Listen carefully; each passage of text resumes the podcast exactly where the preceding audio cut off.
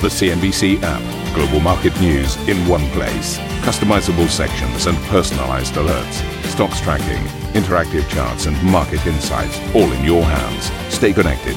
Stay informed. Download the CNBC app today. Very good morning, everybody. This is Squawk Box. Let's get into your headlines. China's industrial deflation worsens as producer prices fall more than 3% in April in their biggest decline in four years. Stocks in Asia fall, also reacting to worries about new virus clusters in the region. This after the Nasdaq diverges from other US averages, posting six straight days of gains for the first time since December. Red lights flashing for Toyota as the Japanese carmaker forecasts an 80% plunge in full year operating profit, its lowest result in nearly a decade. Elon Musk defies authorities by reopening Tesla's key California plant despite lockdown orders and daring officials that he be arrested. UK Prime Minister Boris Johnson unveils his return to work guidance, advising workers to wear face coverings as the manufacturing and construction sectors get back to work. But he is attacked over the government's mixed messaging.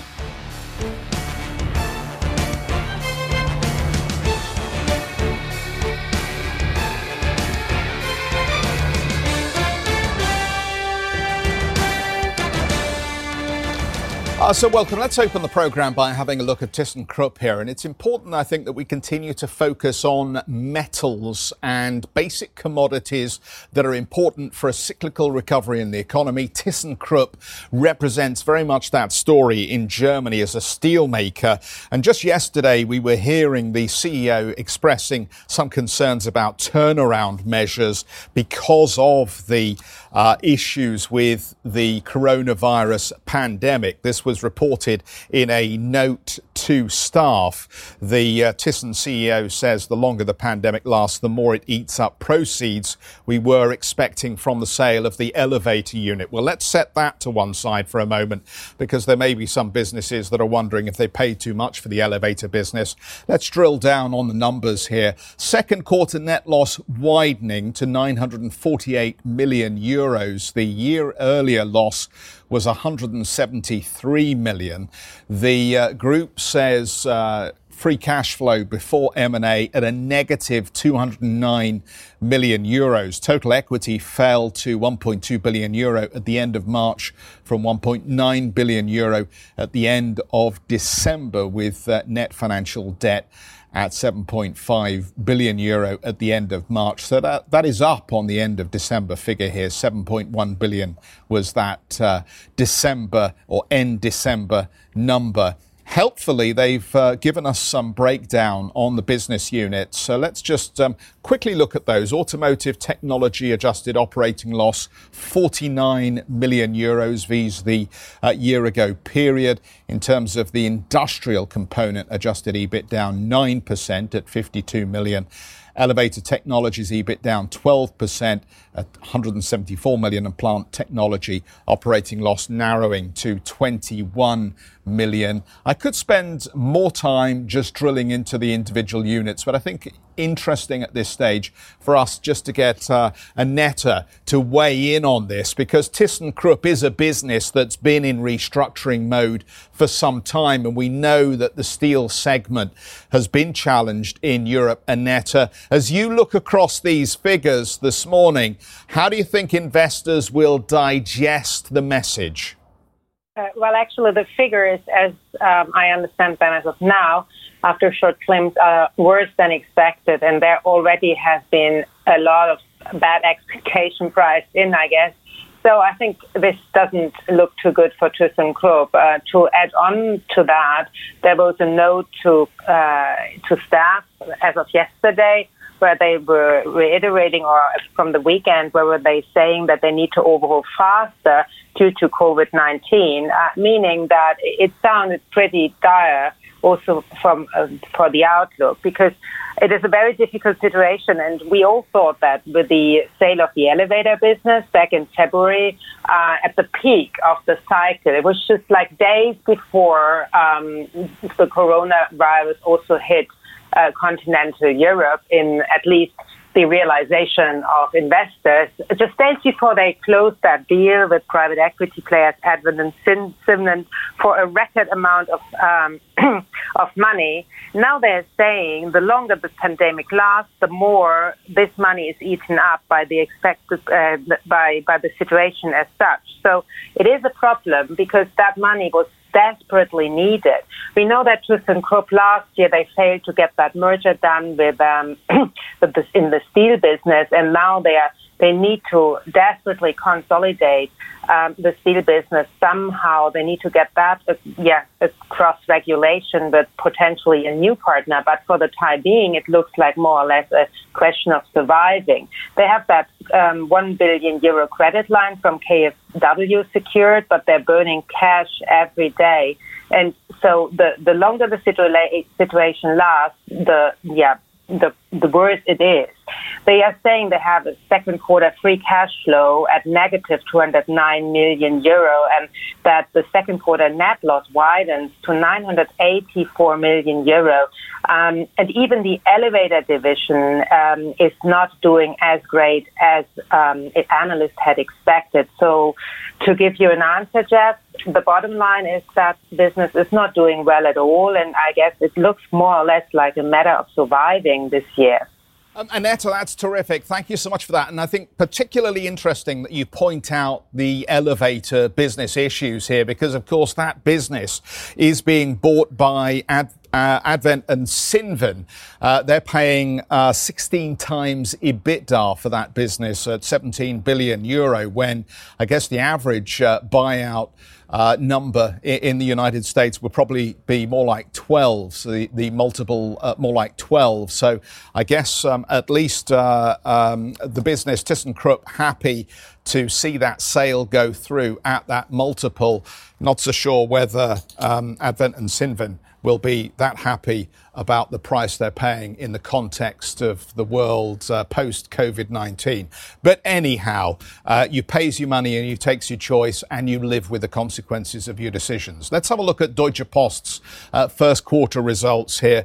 So, uh, what can I tell you about Deutsche Post? The uh, group says they've had good business development, uh, broad geographic footprint, and the resilient business model have paid off in these testing times. The uh, group revenue was up 0.9% to 15.5 billion euro. All five divisions reporting positive earnings in the first quarter of 2020. Group EBIT comes in at 592 million euros. The operating cash flow almost tripled to 750 million euro investment in profitable growth continuing at a high level. And the group uh, offering us some medium term guidance, confirming EBIT to reach at, le- at least 5.3 billion euros by 2020. Uh, since the further impact of the pandemic currently cannot be predicted, a full year guidance for 2020 is currently hardly feasible. That's a direct quote.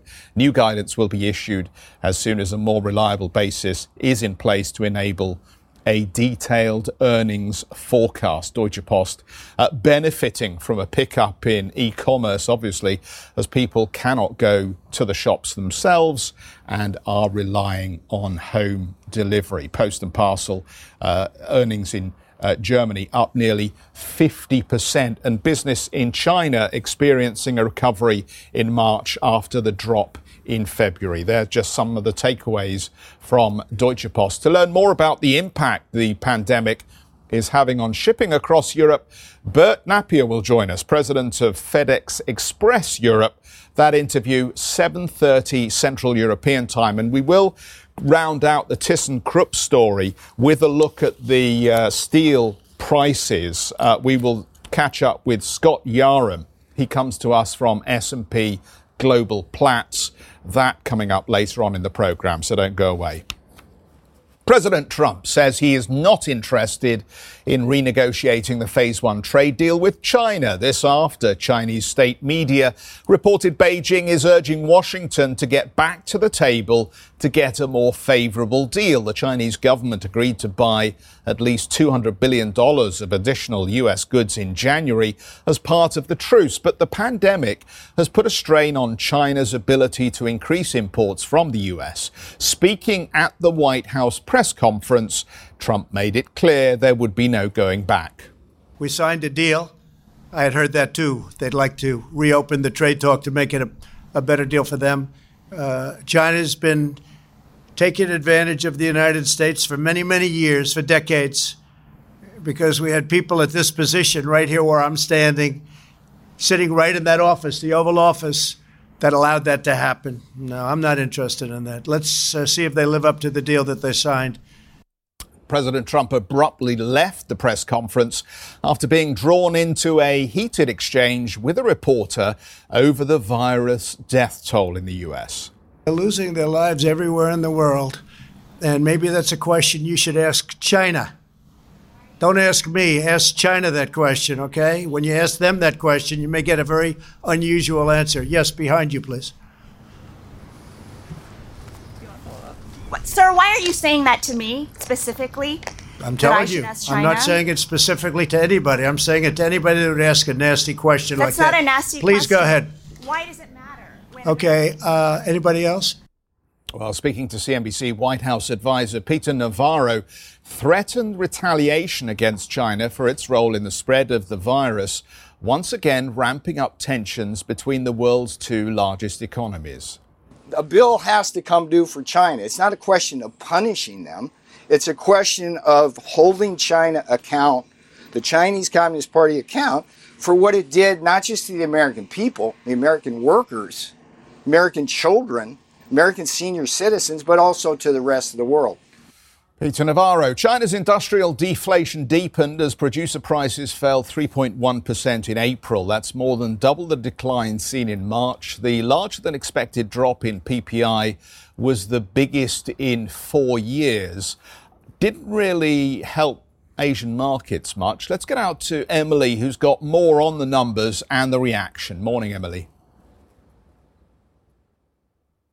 Hi there, Geoff. And we're watching a weak reaction to the numbers here. Uh, they came out uh, earlier. Uh, we've got the Hong Kong and Chinese markets sitting in negative territory on the back of this. Uh, the Hang Seng Index off 1.6% at 24,207. And uh, the Shanghai Composite down half a percent. A Shenzhen Composite at 1792. So we are uh, in resumed trade for the afternoon session, and the, we're seeing a continued weakness here. Just to run you through the data, April inflation for the month of April, the lowest lowest September 3.3% increase, and that's easing from the 4.3% increase that we had in the previous month of March. Uh, so we're seeing mild inflation, and as many traders were expecting a positive take from the market, but that's not exactly what we're seeing and how it's playing out. Uh, for the producer level, PPI uh, down 3.1%, and that is uh, basically deepening deflation from the 1.5% contraction that we had in the month of March.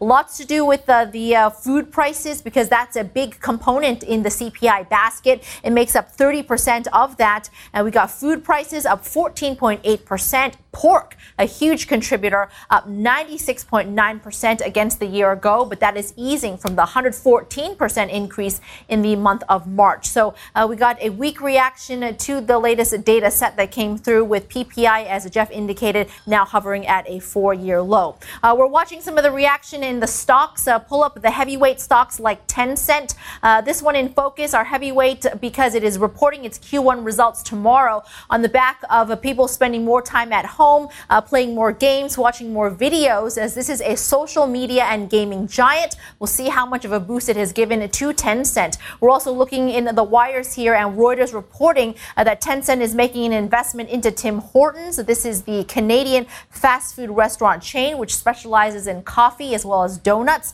Uh, they didn't disclose the financial amount, uh, but it is enough to help uh, Tim Hortons open up uh, from 50 restaurants to 1,500. So that is what the the financial investment will help the company continue to expand into the Chinese market. Uh, so we're waiting on a Tencent earnings, a Tencent Music already reporting, and uh, that was uh, company results for the quarter revenue missing estimates. So we're going to be watching out for Tencent and uh, the reaction to the Tim Hortons uh, investment, and of course, as well as the latest data set. Geoff, it's back to you. Thanks so much for that, Emily. Let's move on. Coming up, the NASDAQ closes higher for the sixth straight session. That's its best showing since December. We'll take a look at what's pushing these markets higher and why some are falling by the wayside. And if you want to keep up to date with all the stories we cover on the program, you can catch up with us again on the Squawk Box podcast.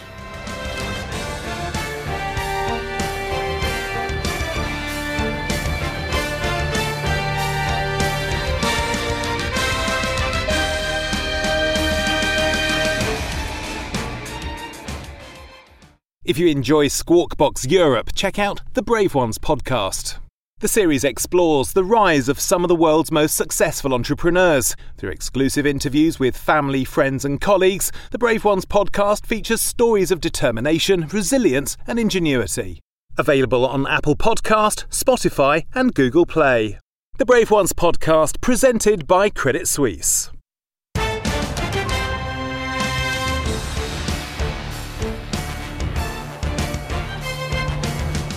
So, welcome back, everybody. I just want to tell you a quick story of the markets here uh, as we progress with the program. And there are a few things that uh, I think is just worth pointing out. Obviously, um, there is a broader uh, shift in uh, sentiment in Asia this hour. The Nikkei is the only market in positive territory uh, on our wall here, and it's up just a modest, uh, nearly two tenths of 1%. But a couple of individual stories.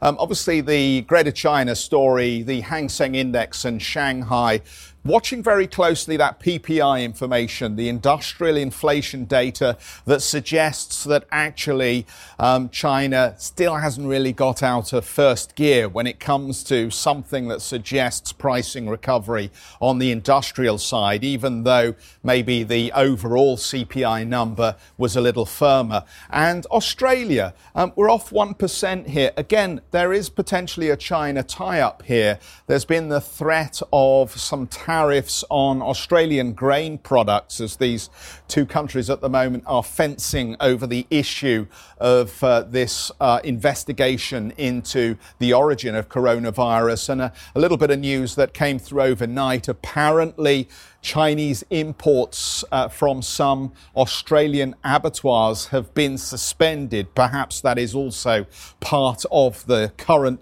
geopolitical disagreement that's going on there. What do the US futures tell us then? Critical, I think, that we see uh, just where we start here. Yesterday, uh, at the same time, we were looking at a positive start to the session that then kind of dissipated as we went through the day. At the moment, the Dow Jones uh, is implied to open about 117 points lower at the start of the trading session. It was a mixed story, though, overall for the US markets. And as we look at the war, you can see here the Dow was weaker, even as the S&P managed to get back above the Plimsoll line.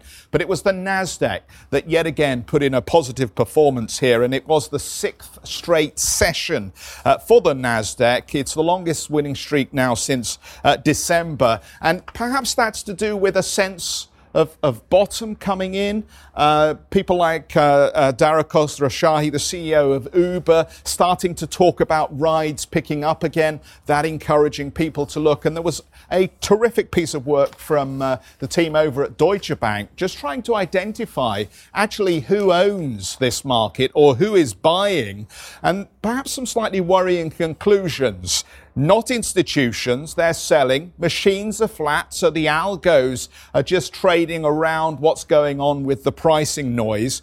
Hedge funds more bearish and volume and liquidity lower. So lower volume, lower liquidity, but retail punters in the market, according to some of the data from brokerages like Robinhood and so on and so forth. And you could ask why, in particular, then the NASDAQ? Well, let's have a look at tech more specifically. In the technology sector, there are still some companies like Apple that are progressing with their buybacks. And generally, there has been momentum in the technology story, and a number of these companies have been benefiting from the broader lockdown story. And the retail investor still seems to be very keen to engage. But you know how cynical Wall Street is. Wall Street argues that the retail investor is the dumb money and ultimately they will lose out. We will have to wait and we will have to see. But at the moment, if retail is making money right now, then they're doing better than the institutions who are at the moment apparently sitting this one out according to some of this research. Um, let's have a look at the treasuries. And I think, again, this is an interesting story because we are on the verge now of the Federal Reserve launching the first wave of three of this uh, buyback program. So it'll be corporate ETFs uh, that the Fed is going to engage in, due to start this program, $250 billion. Ultimately, it expands to about $750 billion. But that program, three parts, just about to, to, to be initiated. And the other thing that's fascinating here is that investment grade issuance was 98 billion last week. Now that is the third biggest week ever. The first and second biggest weeks were actually in April with $117 billion being the biggest week. So you can see that corporates are using this space that the Federal Reserve is creating to go out into the market and provide themselves with some more ammunition, uh, ammunition or dry powder to weather COVID 19 here. Um, Deutsche Bank has become the uh, first lender to raise bank capital in euros since the coronavirus crisis uh, forced many European countries into lockdown in March. The bank sold 1.25 billion euros of Tier 2 bonds, which rank just one notch above the riskiest Tier 1 debt. The hedge fund investor Paul Tudor Jones has warned the US economy could see a repeat of the Great Depression if lockdown restrictions remain in place for a year. Speaking to CNBC, Tudor Jones added the market might begin worrying about bankruptcies. There'll be a shift in focus from liquidity issues somewhere down the line to solvency issues. And if we start seeing, if this if, if we don't find a vaccine or a cure, if we don't find a, uh, a much better way of testing at scale for the population so that we can get back to work and we start uh, seeing daily doses of bankruptcies and other insolvencies, and I think the market's going to have a, a much more difficult time.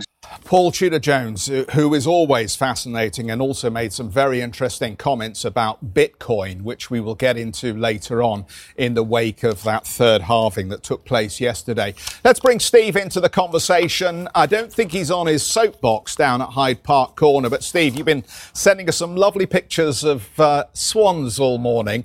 Um, I'll avoid the inevitable comparison that Nassim Taleb would make with what's going on at the moment, but fascinating that Deutsche Bank is looking at who is buying, and they're arguing the professionals are sitting on the side in terms of this rally.